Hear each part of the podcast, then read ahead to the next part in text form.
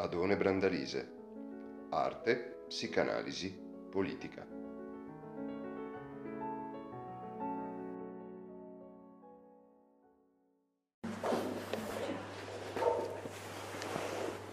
Allora, ehm, per introdurre quello che volevamo illustrare a proposito di verità, ehm, questo mio primo intervento sarà un po' introduttivo e riguarderà ehm, uno dei testi classici sicuramente eh, considerato tra i testi fondamentali di Derrida, eh, che è la grammatologia.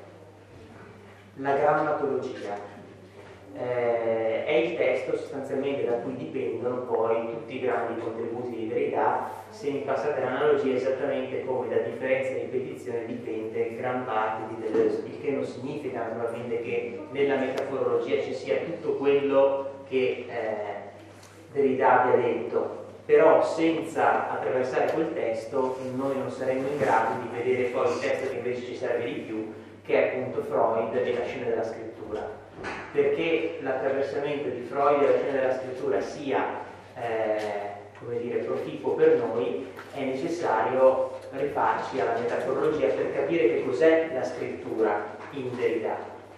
Perché eh, vedremo che la scrittura in Derrida è qualcosa di molto diverso da come normalmente siamo soliti pensare alla nozione di scrittura.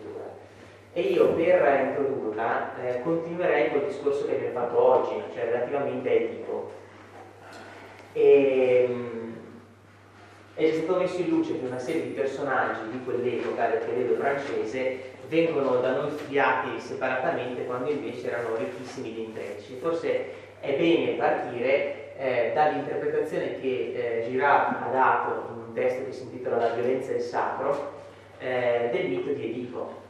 Eh, nel mito di Edipo, scrive eh, Girard, noi assistiamo a un classico esempio di eh, mimesi violenta, cioè nella città scoppia eh, una contesa. Eh, questa contesa in particolare scoppia a proposito di chi è il colpevole della peste, cioè chi ha provocato la peste a Tebe, noi sappiamo che chi l'ha provocata è Edipo, in particolare per questa peste abbiamo detto eh, simboleggia la distruzione della città in quanto Edipo è qualcuno eh, di particolarmente pericoloso, diciamo così, rispetto agli altri. Ora, fa notare Girard come ehm, eh, tra Edipo e altri personaggi della città si instaura una violenza, una lotta, per capire appunto chi è responsabile. E questa violenza eh, reciproca eh, accade esattamente tra i più grandi rappresentanti della città, cioè Edipo naturalmente non si confronta con l'ultimo arrivato, si confronta per esempio con Tiresia. Tiresia è il grande indovino, che infatti è il primo ad accusare Edipo di essere lui la causa della sciagura. E Edipo, in piena violenza mimetica, cioè io rivolgo all'altro le accuse che lui rivolge a me, e naturalmente questa violenza mimetica è la classica situazione in cui le scoppiano no, le guerre civili, per cui eh, la violenza reciproca acceca i due contendenti e naturalmente le fazioni dei contendenti, quindi provoca la distruzione della città. Perché se quello lì è della fazione avversa, può essere anche mio parente, ma in quanto è della fazione avversa, io lo ammazzo. Cioè non, la violenza mimetica quando sale, quando cresce di intensità, determina no, delle rivalità insanabili. Questo è qualcosa che, a cui assistiamo no, tutti i giorni fondamentalmente, ma fin dalla nostra giovinezza, quando siamo divisi in compagnie anche soltanto, no? Cioè la rivalità. Eh? Un po' prima della nostra giovinezza, i nostri genitori tra il 43 e il 45 hanno avuto qualche esperienza. Girare, girare, la violenza è stata. È quello che ha scritto eh, il capo espiatorio. Anche. Le buche emissarie. Sì. Eh, che cosa accade quindi? Che eh, Edipo si confronta con Tirese che lo accusa di essere il, eh, il, responsabile e gli rivolge la medesima accusa, gli dice ah e perché allora se tu sei l'indovino che sa tutto non hai previsto tu la risoluzione del, dell'enigma della Sfinge e invece l'ho indovinata io Edipo? Cioè capite? Tu mi attacchi perché io sono il re che non ha saputo tenere l'ordine, io ti attacco perché sei l'indovino che non ha saputo indovinare l'enigma. La stessa cosa capiterà con Creonte. Creonte torna da eh, Delfi, dove era andato a consultare l'oracolo, e dice sì, c'è un responsabile che ha ucciso il padre, il padre. Ah, tu, mi, tu, fai questa cosa, Creonte, perché sei quello che, se io non ci fossi, prenderebbe il trono della città. Quindi la tua accusa nei miei confronti non è un influente, è perché vuoi competere con me per il trono di Tebe. Ma che cosa accade in questi dialoghi? Accade che eh, si cerca di isolare chi è veramente diverso, potremmo dire, cioè chi è veramente responsabile della cosa. E a un certo punto ci si accorge che Edipo è davvero colui che ha ucciso il padre e ha, e ha, ed è stato con la madre. Edipo aveva detto fin dall'inizio, chiunque sarà responsabile di questi crimini verrà cacciato dalla città. Quindi, quindi, una volta che lui viene escluso in questa violenza, per cui eh, lui, Edipo, si confronta con Tiresia, no? Ma Tirese gli fa capire che non è lui il responsabile comunque, chi è stato parricida, eccetera, eccetera, quindi non può essere certo stato Tiresia. La colpa ricade su lui. Poi ci sarà violenza tra Edipo e Creonte, ma anche Creonte dice guarda che non sono mica stato io ad aver... vai avanti a fare la tua ricerca, forse sei stato tu. Finché Edipo scopre per ultimo, perché tutti lo capiscono prima, no? Giocasta quando capisce la cosa dice non indagare oltre, non andare oltre, perché ha già capito che eh, si sta profilando una sventura. Allora tutti cercano di frenarlo. È Edipo che continua ad andare avanti fino a che scopre davvero di essere lui colpevole. No? Lui dice le, le tenterò tutte perché? Perché io sono figlio della Tiche, cioè io sono figlio della sorte. Della sorte da, da, da, da poveretto ma dato addirittura a Tebe, quindi io affronterò tutto. Non sapeva che la Tiche, la fortuna, la sorte, è anche la cattiva ovviamente, no? cioè ti gioca. Quindi non è detto che ti, che ti vada sempre bene e lui un attimo prima si è dichiarato figlio della tica e un attimo dopo capisce che la fortuna gli ha giocato questo terribile gioco.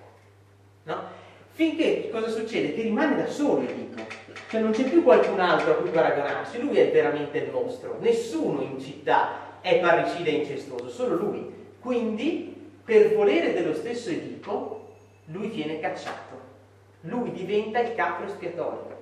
No? Cioè si dice, cosa facciamo? Condanniamo lui condanniamo lui in modo tale che tutto il resto della città, Tiresia, Creonte, Giocasta e tutti gli altri, trovino la loro autentica identità, escludendo Edipo, il diverso. In questa cosa cosa succede? Che, eh, dice Girard, in realtà la città lo escluderà in modo tale che persino Edipo in realtà, in qualche senso, è responsabile della sua cacciata, perché lui stesso quando era re ha detto chi sarà responsabile di questa cosa verrà cacciato. Quindi è addirittura fatto col volere di tutti, capite? Cioè col volere anche di Edipo, è anche Edipo che è d'accordo sulla sua cacciata. Questo cosa vuol dire? Che la violenza con cui io devo espellere un pezzo, un membro della città, dalla città, quella violenza, in quanto è unanime, non è sentita come violenza, ma come legge. Giusto? Siccome siamo tutti d'accordo, non è che quell'espulsione è un atto violento, c'era l'accordo di tutti, giusto? In realtà è chiaro che abbiamo cancellato qualcosa, no? Cioè è chiaro che in realtà questa rimane una violenza, abbiamo cacciato qualcuno, anche se lui stesso era d'accordo. Com'è che accade questa cosa? Allora, per, per, capire come accade questa cosa è utile rifarsi all'analisi che Derrida fa nella grammatologia a proposito della scrittura. Questa cosa quindi la lasciamo lì e cerchiamo di capire perché funziona così, a partire appunto dalle, dalle tesi di Derrida. Eh, Derrida afferma che la nostra parola, il nostro modo di parlare, in realtà non è un modo di parlare tra i canti, eh, si basa su un'invenzione ben precisa, cioè l'alfabeto. La nostra è una scrittura alfabetica, non per esempio geroglifica, no? l'alfabeto ha delle caratteristiche particolari che influenzano il nostro modo di scrivere e il nostro modo quindi di pensare, perché se il linguaggio e il pensiero sono molto vicini tra di loro è chiaro che c'è stata un'influenza reciproca. Allora, che cosa fa in realtà la scrittura alfabetica? Dice Derrida. Innanzitutto, questo è abbastanza chiaro, elimina il referente, cioè elimina la cosa a cui vuole riferirsi. Questo l'abbiamo visto anche con Lacan. Qual è la differenza tra noi e le rondini? Il fatto che io non, non semplicemente mi passo il pesce nel becco come gli atomi, come le rondini, no? ma creo un simbolo che in realtà possa essere staccato dal, diremo oggi, dall'icat nunc, cioè dal qui e ora. La parola non vale solo qui e ora. Non ho bisogno che la cosa, la cosa vera ci sia per parlarne, posso parlarne anche in sua assenza la parola è sempre la presenza di un'assenza, altrimenti io qui, mentre sto parlando, se davvero dovessero essere presenti tutte le cose di cui parlo, insomma, la stanza sarebbe un po' affollata, no? Per dirne una. Io in realtà parlo esattamente perché nel parlare elimino il referente. Questo naturalmente ha a che fare, sia chiaro, con la comodità, eh? cioè è comodo fare così, Aristotele ha una bellissima espressione che avevo già citato, quando nei topici dice, beh, quando argomentiamo non possiamo mica portarci dietro le cose. No, quindi è più comodo parlare in assenza, non è che tutte le volte devo... No? Però di fatto io con la parola sostituisco la cosa, e cioè appare solo il significante e sparisce il significato. Oppure se volete appare il significato che io do a un certo significante ma è sparita la cosa. Per intendersi così non, non ci sono equivoci, questa sequenza qui normalmente noi la chiamiamo il significante perché è chiaro che questa cosa non significa casa automaticamente, no? Se voi fate, scrivete queste cose in inglese, quello dice boh, quindi non è che questa cosa qua significa davvero casa, questo è il significante che noi usiamo per riferirci alla nostra bella casettina, no? Ma in realtà tutte le volte che la usiamo questa cosa non c'è. È tanto vero che non c'è e che c'è solo per noi che la capiamo, che per un inglese o per un tedesco questa cosa qui davvero non c'è, quindi non ci capisce. Questo quindi è solo un significante che elimina il riferimento al referente, cioè a ciò, si, a, ciò a cui si riferisce. No? Quindi appare soltanto in realtà che cosa? La parola. Nel dire però questo, in realtà ho eliminato anche un'altra cosa, se ci pensate, cioè io ho eliminato il carattere puramente sonoro di casa. Casa è un suono, una serie di suoni se volete. Ma evidentemente in, quest, in questi suoni io ci vedo una cosa ben precisa, quindi in realtà non mi interessa più niente del suono, nessuno sta, sta a riflettere, aspetta, questo suono è costituito da C, da A, da S, da A, nessuno fa così. Casa elimina il suono effettivo che serve per parlarne, perché quel suono è diventato automaticamente significante di qualcosa. Naturalmente, banale dirlo, ma è meglio dirlo, eh, non, non, per tutti i suoni funziona questa cosa. Se io dico sacca, che è la stessa cosa, girata, non vuol dire niente, infatti mi, mi soffermo per dire aspetta, cosa che ha detto? Cerco di collegare i suoni in modo che abbiano un significato, cioè cosa vuol dire? Cerco di collegare i suoni in modo che sparisca il suono e compaia il significato di, di cui ho bisogno. Eh, però per una notazione singolare, che detto sacca, vorrebbe dire scasa, ma nell'unfardo presenta. Un fardo è un gergo essenzialmente una sorta di lingua speciale platense, soprattutto portegna, argentina, eh, che consiste nel rovesciare i rapporti tra le sillabe della parola. E quindi appunto in qualsiasi, in qualsiasi linguaggio un certo, eh, una certa sequenza di suoni può assumere un certo significato ma naturalmente è del tutto arbitrario che quella sequenza assuma un significato e cessi di essere un puro suono. Quindi, naturalmente, per fare questo, io ho bisogno di alcune cose, cioè non posso farlo gratuitamente, per fare in modo che, un certo, eh, cioè una, che una certa serie di segni, CASA, abbia questo potere, se volete, ho bisogno di alcune cose che non sono neutrali. Per esempio, ho bisogno di un supporto, una lavagna, un pezzo di carta, un pezzo di pietra, ma ho bisogno di un supporto. Se no questa cosa non funziona. Io non posso suddividere il mio linguaggio, i suoni che produco, se non ho appunto un supporto, qualunque esso sia, sul quale posso in qualche modo scrivere i suoni. Questa è la scrittura alfabetica, no? Non solo, per fare questo io per esempio devo lasciare agire uno spazio tra tutti i vari suoni. Questo spazio io non lo dico, non lo... ma c'è come? E se non ci fosse sarebbe un disastro, sarebbe un problema grosso. È grazie al fatto che ci sono questi spazi, tra l'altro c'è questo spazio tra casa e poi quando si dico casa è bella, lo spazio che c'è tra casa e è è molto diverso dallo spazio che c'è tra C e A, ma naturalmente noi li trattiamo come se fosse lo stesso spazio, no? Non lo, non lo pronunciamo nemmeno, non lo diciamo nemmeno nel suono. Ma questi spazi, dice Derrida, ci sono e lavorano. Vogliamo dirne un altro. Per esempio, dobbiamo tenere conto di un senso di scrittura. E noi scriviamo così. Eh, non è poco. Se, se, dovessimo scrivere da un'altra parte dovremmo cambiare e sappiamo che appunto no? ci sono intere culture che hanno dei sensi diversi di scrittura. Questo non implica niente, basta mettersi d'accordo sul fatto però che il senso non è neutrale.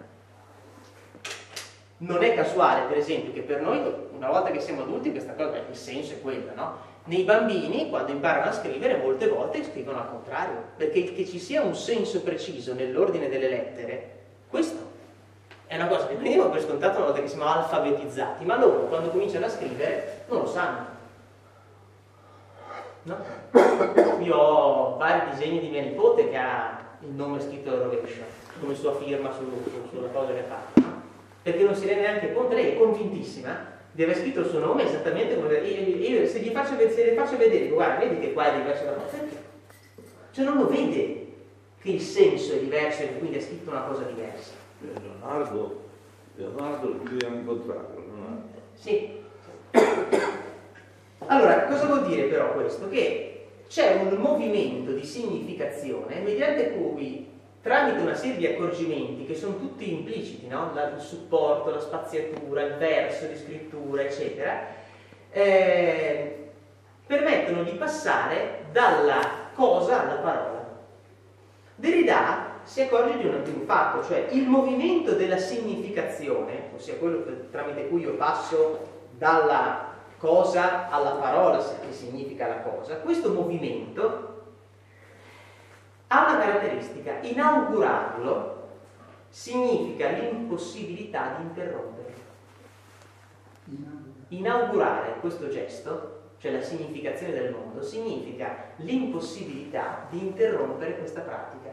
Cioè, banalmente, io per dirvi questa cosa non è che sono da un'altra parte, continuo a usare il linguaggio. Una volta che il linguaggio è inventato, ammanta tutte le cose e io non è che posso più dire adesso però vorrei riferirmi alle cose, queste sono parole che si riferiscono a cose. Non ho più, cioè io una volta che ho inaugurato un movimento significante non posso più interromperlo, come faccio a riferirmi alla cosa in quanto tale? La, la filosofia ne ha provate di ogni, quindi dico, no, io voglio riferirmi proprio alla questità, cioè a questa cosa qui singolarissima, individualissima, no? Magari la metto in corsivo nei, nei, nei, nei saggi, così almeno si nota che è diversa, no? Ma è sempre una parola per quanti sforzi tu possa fare, stai usando il linguaggio, non ne esci più una volta che ci sei dentro. Anche nel caso della deissi. Anche se indico, sì. Anche se indico. Quindi tutto sarà parola, dice Derrida, non ci saranno più le cose. E questo sta bene insieme con quella introduzione che Levi-Strauss scrive al saggio di Marcel Mauss sul dono, eh, dove appunto eh, lui dice, Levi-Strauss, no, il grande antropologo, quando studiamo le grandi civiltà, ma le grandi nel senso di qualunque civiltà, eh, anche quelle di piccole dimensioni, se volete, che però hanno grandi contenuti, noi passiamo sempre da una fase buia in cui nulla è significante, cioè in cui non abbiamo tracce, non abbiamo niente, eccetera, a una fase in cui tutto è già significato. Cioè in cui non ci sono cose nuove per, la, per le quali non si abbia un nome. È una, è, un, dire, è una frottola che noi progressivamente scopriamo cose per cui non abbiamo il nome e quindi ce lo inventiamo. Piuttosto usiamo questo, usiamo quello, ma non, la, non, appare mai la cosa. Una volta che una civiltà è approdata al linguaggio e al linguaggio che quindi copre le parole, piuttosto usa dei modi, come dire, eh, semplici di nominare il nuovo, ma non c'è qualcosa di nuovo che si presenti come cosa, non c'è più la nomino, no? la, la inserisco immediatamente, quella cosa lì piuttosto dico, ma lo dico con delle parole. Quindi noi passiamo dal nulla significante al tutto significato, perché significa che il linguaggio se c'è come momento significante, questo movimento significante, quando c'è copre tutto. Nessuno vedrà più una cosa, vedrà soltanto le parole tramite cui noi le indichiamo.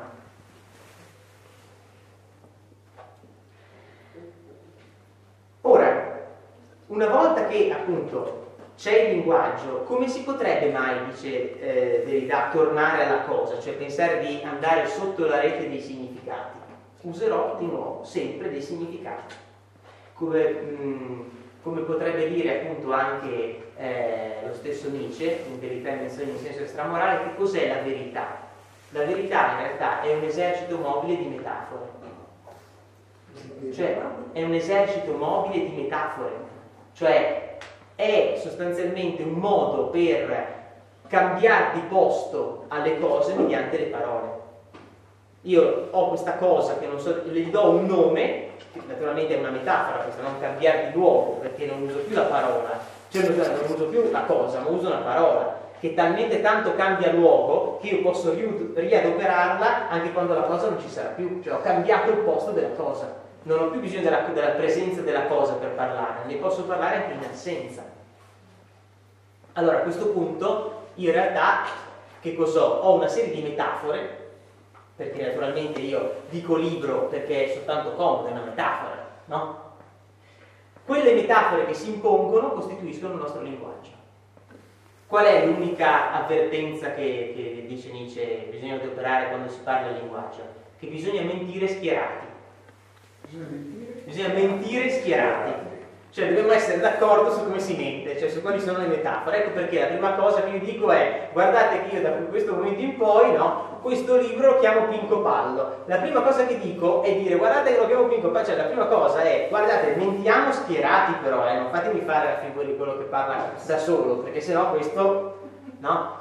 Quindi la prima cosa che, di cui io mi, come dire, eh, mi assicuro è che gli altri mentano insieme a me, cioè che usino la parola su cui ci siamo abituati soprattutto se sono un segretario di partito ad esempio, no? in quel caso concreto non è una battuta, no? Qua chissà cosa voleva dire seguire la linea, cioè, voleva dire che c'è una linea data generalmente dal partito e tu organizzi spontaneamente discorsi su quella linea. Inganno collettivo. Come? Sì, ma diciamo è un inganno collettivo, ma del, cioè, a patto di usare questo inganno esattamente come appunto eh, Leopardi usava il caro immaginario, no? cioè nel senso se non avessimo questo non riusciremmo a intenderci.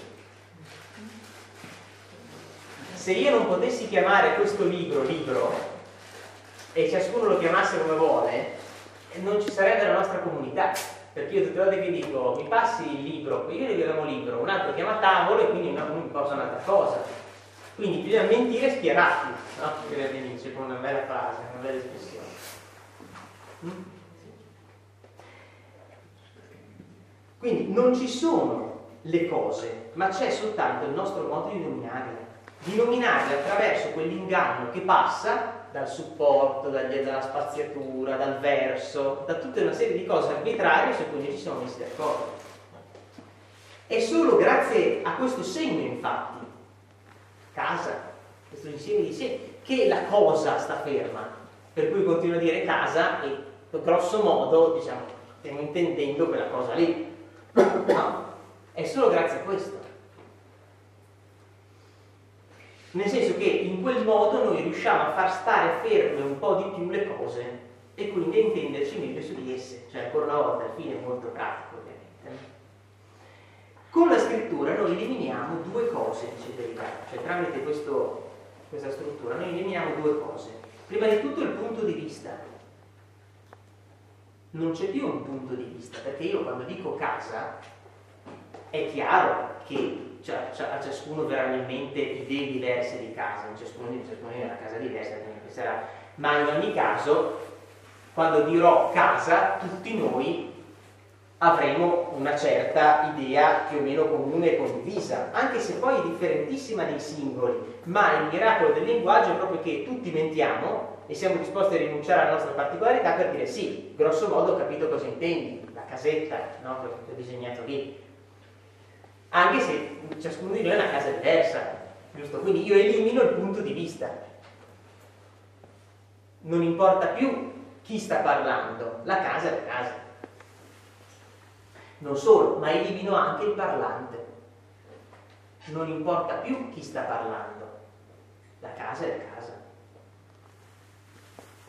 Questo ha anche molto a che fare no, col Fedro di cui parlavamo oggi. Cioè, eh, nel Fedro, il dialogo famoso no, Tauro e Temus a un certo punto, eh, sì, tra Teut e Tamus, eh, Teut dice appunto eh, questo è legato alle farmaco, eccetera, eccetera, e eh, in effetti la riflessione qual è? Che le parole di un testo sono come dei disegni, dice Platone, sono come dei disegni, dei dipinti, che quando li si va però a interrogare non rispondono su cosa vogliono dire. Pensate alle nostre pitture medievali, o uno sa che quello sulla graticola è quel tal santo e che quello che ha 12 frecce in corpo è quell'altro santo, se no non riconoscerà mai no? San Sebastiano. Quindi il problema qual è? Che non puoi andare dalla, dalla, dalla figura di adesso mi dici chi sei tu, ma la stessa cosa accade con i nostri scritti. Perché quella cosa è così importante? Perché quel testo è così importante? Il testo non ce lo dice, il testo non si difende da solo. Cioè il testo non può mai contenere in sé le ragioni per cui lui è importante ancora oggi per noi non ce le può dire, siamo noi che le dobbiamo trovare. Che le dobbiamo trovare. No. Cioè questo cosa vuol dire? Che ho eliminato totalmente il parlante. Cioè il parlante non può dirmi guarda che questo testo che io ho scritto è importante per la tale e tal ragione. Una volta che l'ha scritto, il testo è separato dal parlante. Il parlante non ci può ricamare sopra ancora. L'ho separato.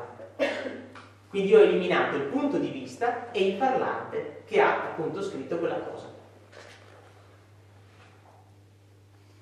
La scrittura cioè deve farsi valere per tutti. È un testo che magari ha diversi autori, ha diverse età, ma la scrittura attua una specie di sutura che elimina tutte queste diversità e colloca tutto su un presente eterno. Perché naturalmente se io dico che la casa è bella, casa e bella hanno delle etimologie tali per cui sono nati in periodi molto diversi tra di loro, per esempio. Quindi io fondo in realtà cose che appartengono a tempi diversi. C'entra Io uso un termine, se dico che Achille è un guerriero, Achille esisteva come termine molto prima di quando noi italiani abbiamo inventato guerriero, evidentemente. Ma nella, nella, scrittura tutte queste differenze temporali sono suturate, no? cioè sono unite tra di loro e non c'è più niente, non c'è più la differenza che contengono.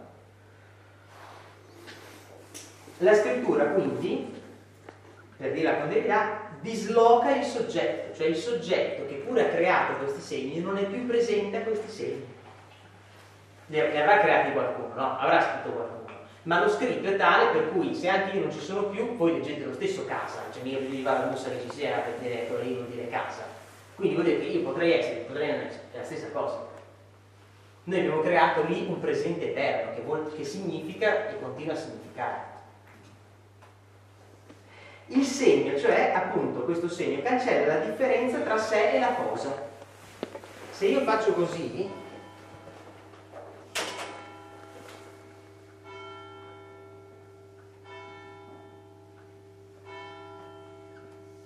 e disegno quella che vorrebbe essere una penna, scusate ma non sono bravo, io questa penna la posso chiamare pen, la posso chiamare penna, la posso chiamare in tedesco eh, Kugel, Kugelschreiber o Bleistift, no?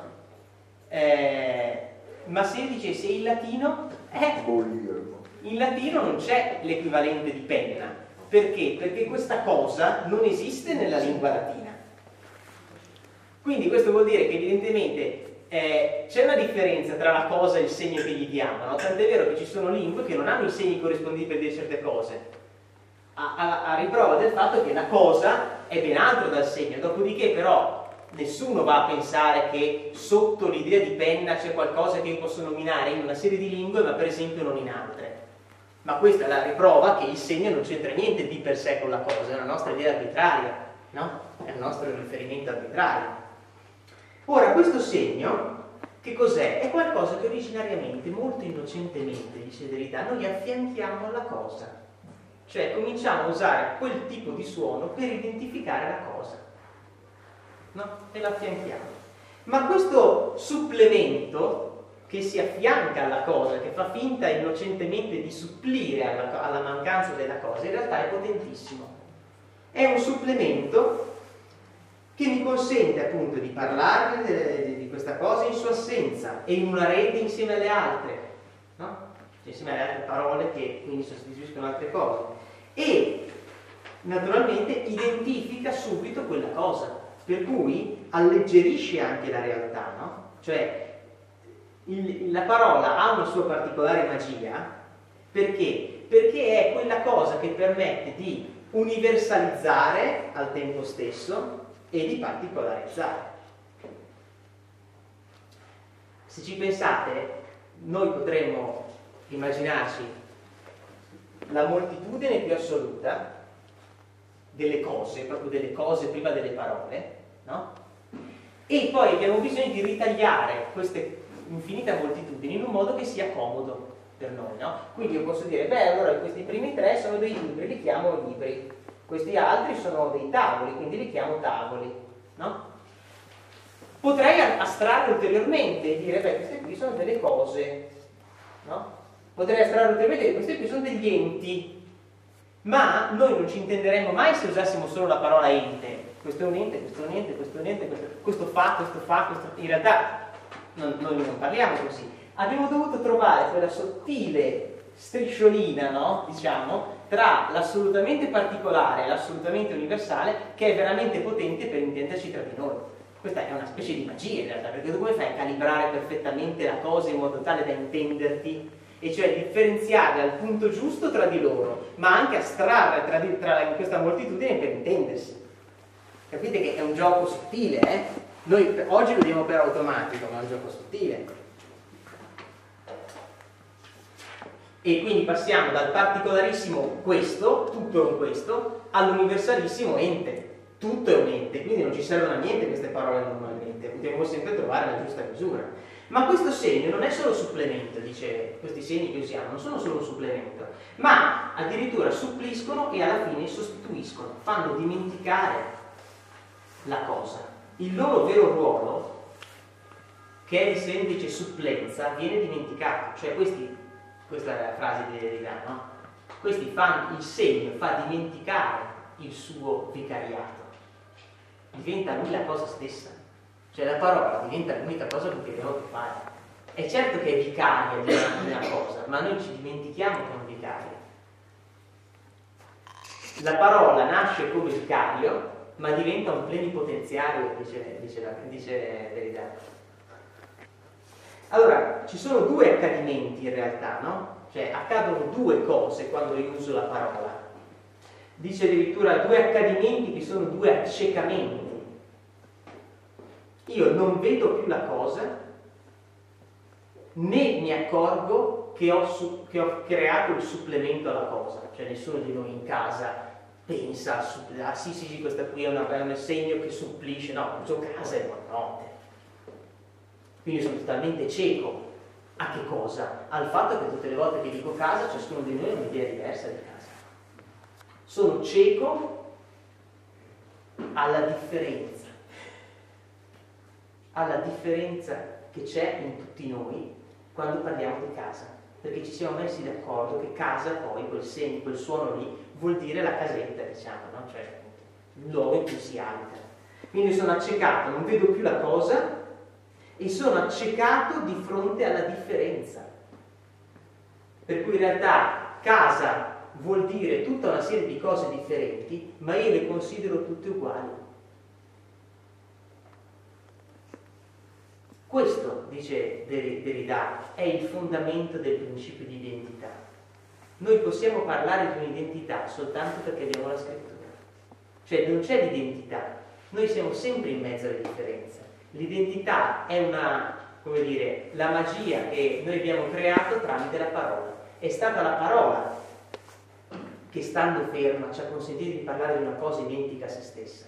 Le cose non sono mai identiche a se stesse rispetto a quando ci siamo visti la prima volta, io sicuramente avrò perso qualche capello in più, avrò eh, un po' di occhiaie in più forse in meno, eh, eccetera, eccetera. Non mi sarò fatto un, un, taglio su un dito in più o in meno, qualche cosa di impercettibile. Però dopodiché, anche se ho queste differenze, non è che io salgo qui, mi metto a spiegare e voi dite chi è quello? C'è un principio di identificazione che in realtà dimentica le differenze e soltanto dimenticando quelle piccole differenze, quelle piccole variazioni, io ottengo il principio di identità. Ma che cos'è questo principio di identità? È la legge. È la legge. Cioè che una stessa cosa possa valere per tanti, per tutti addirittura. Quindi la parola, la scrittura, nel senso della parola, cioè la scrittura alfabetica, è quella che permette di parlare di una legge. C'è una legge soltanto perché io posso dire, avete presente tutta quella fila di cose che sono simili a queste? Beh, le chiamiamo bottiglie. Dice, ma sono tutte diverse, una ha l'impugnatura, l'altra non ce l'ha, una ha il tappo rosso. Eh, capito, ma la chiamiamo bottiglia. Sono accecato di fronte alla differenza. E così creo la legge. Perché in realtà ho fatto in modo che tutti siamo d'accordo su che cosa nominiamo con il termine per esempio bottiglia e che cosa invece escludiamo con il termine bottiglia. Ma questo è quello che è capitato a Tebe con Edipo. Questo è quello che è capitato qua. Edipo è stato escluso in quanto era assolutamente diverso, ma in quanto tutti eravamo d'accordo sul chiamarlo così, questa che è una violenza, per cui ho espulso il diverso, è diventata legge siccome tutti eravamo d'accordo di chiamarlo così, cioè di chiamarlo colpevole, Edipo, che certo era colpevole, ma era anche tante altre cose. Edipo poteva alzare la mano e dire scusa io sono certamente colpevole anche per me, ma sono anche tante altre cose, sono quello che vi ha risolto l'enigma della Sfinge, sono quello che ha dato prosperità a Tebe fino a un certo punto, sono tutta una serie di cose. No, tu sei il colpevole. Cioè sei quello che dal punto di vista della nostra legge che ci siamo dati, noi che dobbiamo mentire schierati, noi che dobbiamo mentire all'unanimità, no? ti abbiamo cacciato grazie a questa legge. Cioè siamo ciechi di fronte al fatto che tu sei anche altro. Ma io ho fatto un sacco di cose buone. Ma rispetto alla legge tu sei identificato come un colpevole e quindi sei escluso dalla nostra comunità. Esattamente come se io dico bottiglia, no? Io dico, mi sto riferendo a questa cosa qui, escludo questo che non è una bottiglia. E questo potrebbe dire, sì, ma io sono anche tante altre cose, sì, tutto quello che vuoi. Ma intanto tu non sei una bottiglia. Se io dico, adesso mi, mi, mi, mi, date tutte le bottiglie che ci sono sul tavolo, mi date questa e quella, e questo no, questo resta escluso. Questo io lo ottengo grazie a quella cosa che è la scrittura alfabetica, per cui c, A, S, A, potrebbero essere un sacco di altre cose. No, immaginatevi queste lettere, questi suoni, prima di essere lettere, che saltano fuori e vi dicono, no, ma noi vorremmo dire magari anche altre cose, no? Siamo anche dell'altro. No, voi siete soltanto quello che è identico per tutti, cioè il significato casa. E tutto il resto è escluso. Questo apre, potremmo dire così, quella che poi anche Derrida chiamerà eh, la scena della scrittura. Perché è chiaro che a questo punto abbiamo capito che la, la scrittura non è una cosa neutrale, è una cosa che ha una bella potenza, no? Cioè molto potente nell'ordinare il nostro mondo. Quando noi dicevamo ci sono una serie di ordinamenti del mondo, ci sono dei modi per strutturare il mondo, ci sono dei modi per indurre un'organizzazione del mondo, beh, esattamente come potremmo dire la famiglia è uno di questi, allo stesso modo la scrittura alfabetica è una di queste. Anzi, da certi punti di vista, per ovvie ragioni, sono la stessa cosa, no? Perché in realtà io sono accecato alla differenza soltanto in una famiglia, no? Cioè in quella famiglia mi imparo a parlare, imparo, cioè che io divento accecato come tutti gli altri alle differenze e imparo quelle identità che mi servono per parlare. Quindi le sorte di Edipo e di, di Antigone sono esattamente le stesse cose. Da questo, da questo punto di vista sì, cioè la legge non distingue il fatto che Antigone è anche una bravissima persona perché ha rispettato gli dei degli inferi e ha sepolto il, il fratello, no? C'è anche del bene in questo, ma la legge di cui stiamo parlando è appunto la legge apollinea, potremmo dire la legge dello Stato, che ha imposto di non seppellire il fratello. Quindi Antigone, che pure potrebbe vantare molti meriti, no? viene condannata lo stesso. Perché? Perché lei giustamente si considerava, quando Antigone parla con Ismene, cosa gli dice? Beh, queste leggi che ha fatto Creonte da quanto sono in piedi? Da due giorni. Io mi riferisco a delle leggi molto più antiche, no? Esattamente come la C, la A, la S, la A come suoni, no? potrebbero dipendere, sono molto più antichi di quando ci hanno messo insieme per fare casa, verosimilmente, no?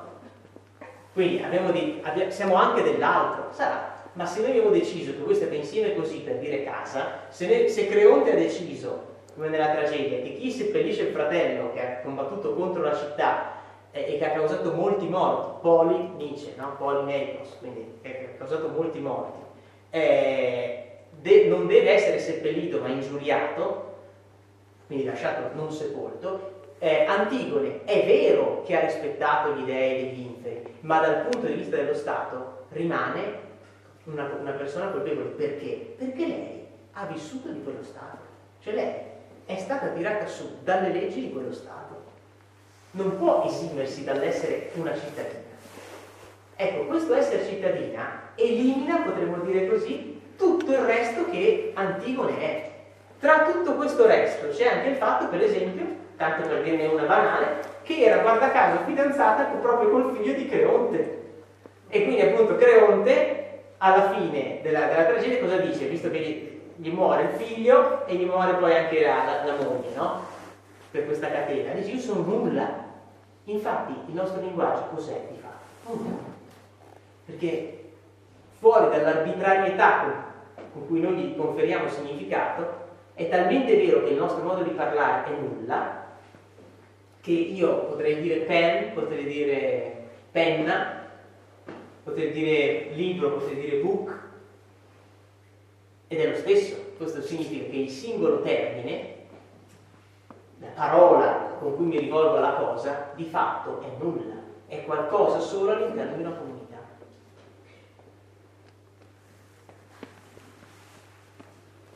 in questo potremmo dire che proprio il, nel senso di lettura, dice a un certo punto Derrida, nel senso di lettura, cioè nel fatto che questo supporto, queste spaziature che pure sono presenti, mi permettono di dare un senso, cioè no? una direzione, ecco, questo è anche quello che provoca il senso, il costituirsi del senso in quanto il senso di un mondo. Il senso di un mondo dipende dal senso di scrittura, cioè da questo ordinamento che abbiamo dato, per cui è così, si legge così e non cos'ha.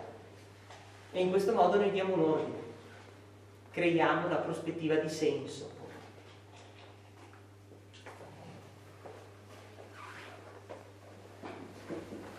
Bene, questo scusate ma era proprio per introdurre il problema della scrittura, di cui poi si parlerà più avanti, già, già adesso credo eh, perché il saggio poi che vorremmo affrontare è proprio eh, Freud e la scena della scrittura. Però appunto senza questo parlare de- della scena della scrittura eh, diventava, diventava scusate se era un po' teorica come cosa, però... E anche per questo che Socrate rinuncia alla fuga e prende la cicuta perché l'hanno condannato il,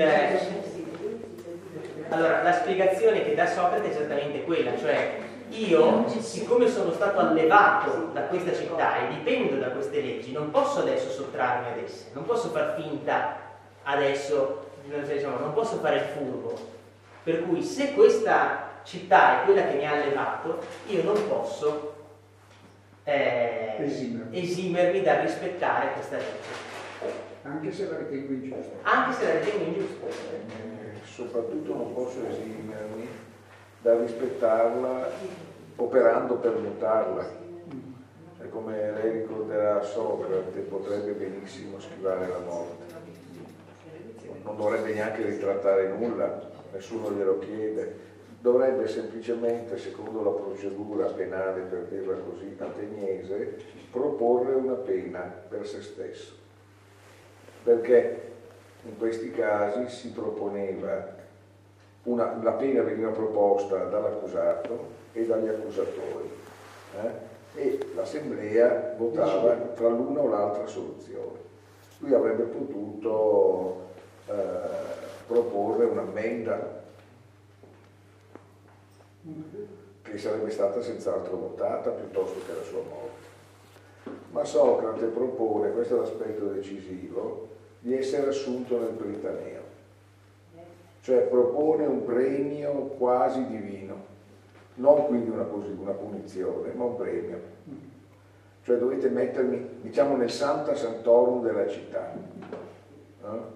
Perché ciò che io mi merito, non io, ma per la verità del mio pensiero, è quello di essere massimamente adorato, adorato, onorato e la città dovrebbe cambiare sulla base di ciò che io le rendo evidente quello che disse nella sua apologia. Esattamente, esattamente. E quindi sotto questo profilo non può esimersi dal subire la condanna a morte perché non può esimersi dal proporre il suo riconoscimento per ciò che ha fatto per la città, il che vuol dire accettare comunque il verdetto, che non può che essere negativo perché effettivamente la città non può fare un autocolpo di Stato piazzandolo nel Britannia.